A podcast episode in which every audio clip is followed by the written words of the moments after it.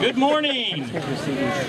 Grab a seat, and then you know what I think we ought to do? If you have served in any branch of the military, let's say in your life, uh, what if we have you stand up and we want to recognize you on Memorial Day weekend? Anyone who's served in any branch of the military, stand on up. Come on. There they are. All right. You may be seated. Thank you very much. Uh, thank you already for uh, even the singers putting together that special song, Remember Me, uh, particularly for Memorial Day weekend. And uh, we thank God for such a beautiful day. It's fantastic to be together.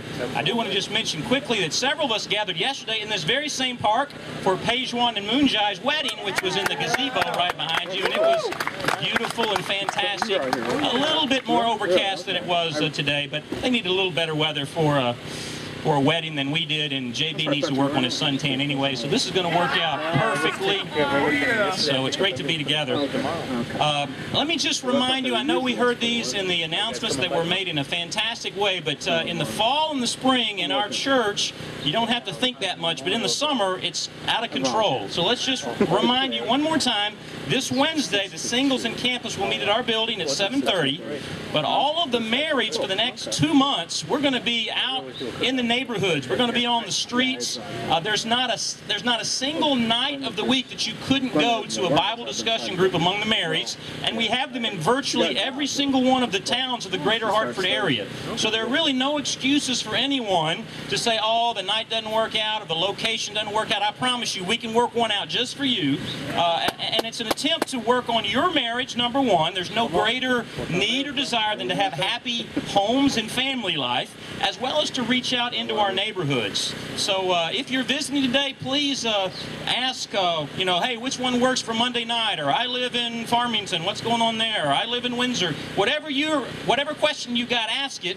And uh, let's really work this summer on making a difference in our own lives, in our neighborhoods, and really being putting God and our families in the place of priority they deserve. So that's all coming up. And then let's also remember next Sunday, uh, I got Eric to announce all the wonderful normal services we have. Uh, frankly, forget all that, okay? Because next Sunday, it's totally different than normal. We have the women only meeting at 10 a.m.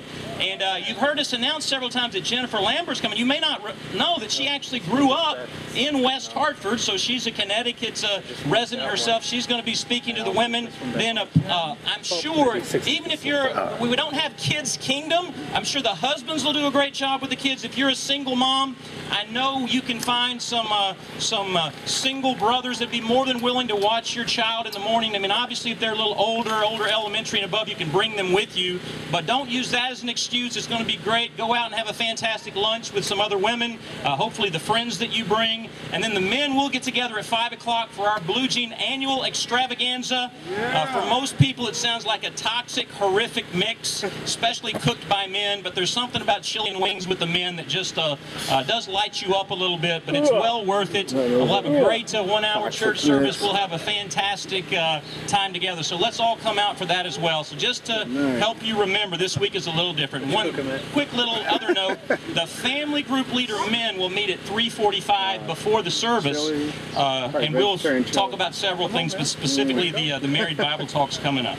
So uh, I'm, I'm, grateful to JB. He read our uh, text already. I would certainly encourage you to go and uh, read it a little more thoroughly. Ecclesiastes chapter 10. If you're visiting, we've been studying through the book of Ecclesiastes. We actually just have 10, 11, and 12 left.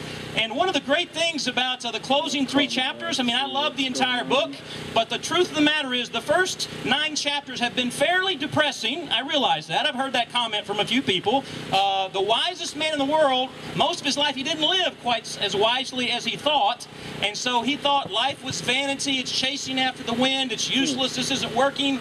But the good news is at the end of the book, he's coming to his senses. And so we have uh, really some great practical advice and wisdom, even similar to the book of Proverbs that's going to jump in here right at the end. And so uh, really a, a, kind of sermon I don't know if I've ever done before. Probably need to do more of these.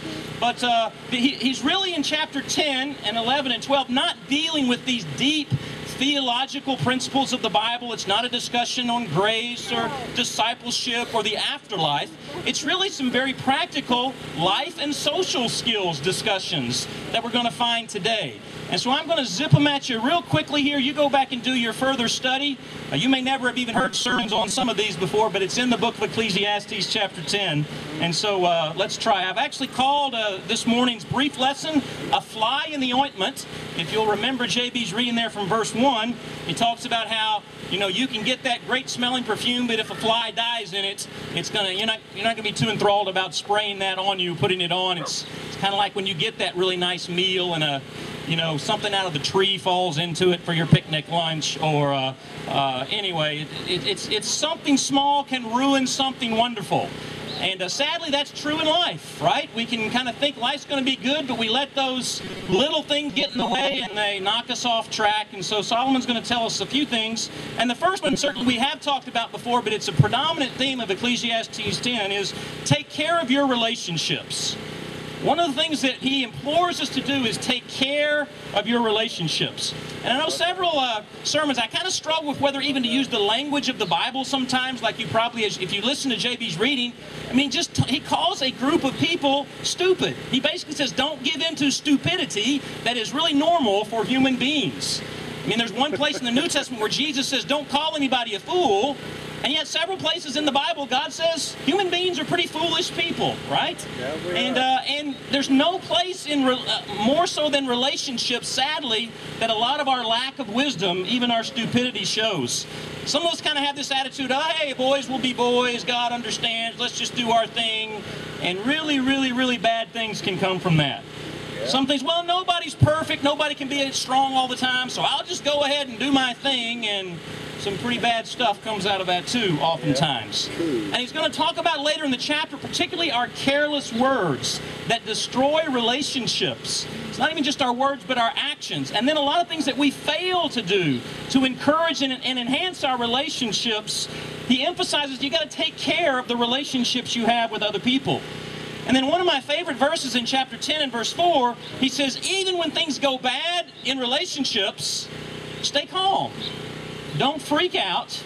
Calmness is what is needed. He, he uses the illustration of a ruler, and maybe I can make the employer, if your employer gets down on you, you know, or whoever, someone in your family or neighbor, if you get uh, attacked in some way, we tend to kind of freak out and want to throw in the towel and say, well, if that's the way you're going to treat me, then I'm out of here. And we give up way too quickly. And the Bible says, even in your relationships, if something doesn't go well, be calm, hang in there with God, with other people, and you can work your way through even those challenges in relationships. Amen. And so uh, uh, then he also just says, and I'll just uh, hone in on one particular point here. In, in verses 5 through 7, he talks about how you really need to choose the people that influence you well. Don't just let anyone and everyone influence you. I think sometimes we're in this mode, even in our country, we'll say, well, everyone who's ever been in government, let's just trash them all and let's start over with somebody new. And uh, this is not a political speech, so I'll let you do whatever you want to do in that regard. But I think we can do the same thing in, in church as well. Same old, same old. Let's just try something new. Whether they know anything or do anything, if as long as they're new, let's go for it. And those can those can have some very damaging effects. I mean, particularly in the church, God has specific qualifications for, for leaders and people who have been around a while and who have who have been faithful in little, and, and, and then He's allowed them to be faithful in much. And and and and really, the, the bottom line point, probably the most important one I want to make here is watch out who your friends are. Absolutely. The people that are your closest friends, whether you like it or not, that's the, that's the lifestyle you're going to live most closely associated with. Yeah. The people on, you're around the most, the people you allow to influence you the most, are going to pull you down their road, whether you want to go there or not. And that's not just true of the younger generations, for some of us older ones too. Who do we spend most of our time with? What do we spend our time doing with those people? Solomon warns us you better take care of your relationships and, uh, and watch out. Uh, Be on guard. And I think even just real quickly on the whole theme of Memorial Day, certainly we need to remember Jesus. He's the most important one. Uh, we have several days scattered through the summer, like Mother's Day and Father's Day, where we get to remember hopefully important people in our life. Uh, even today, we remember those who have died for us so we can be free.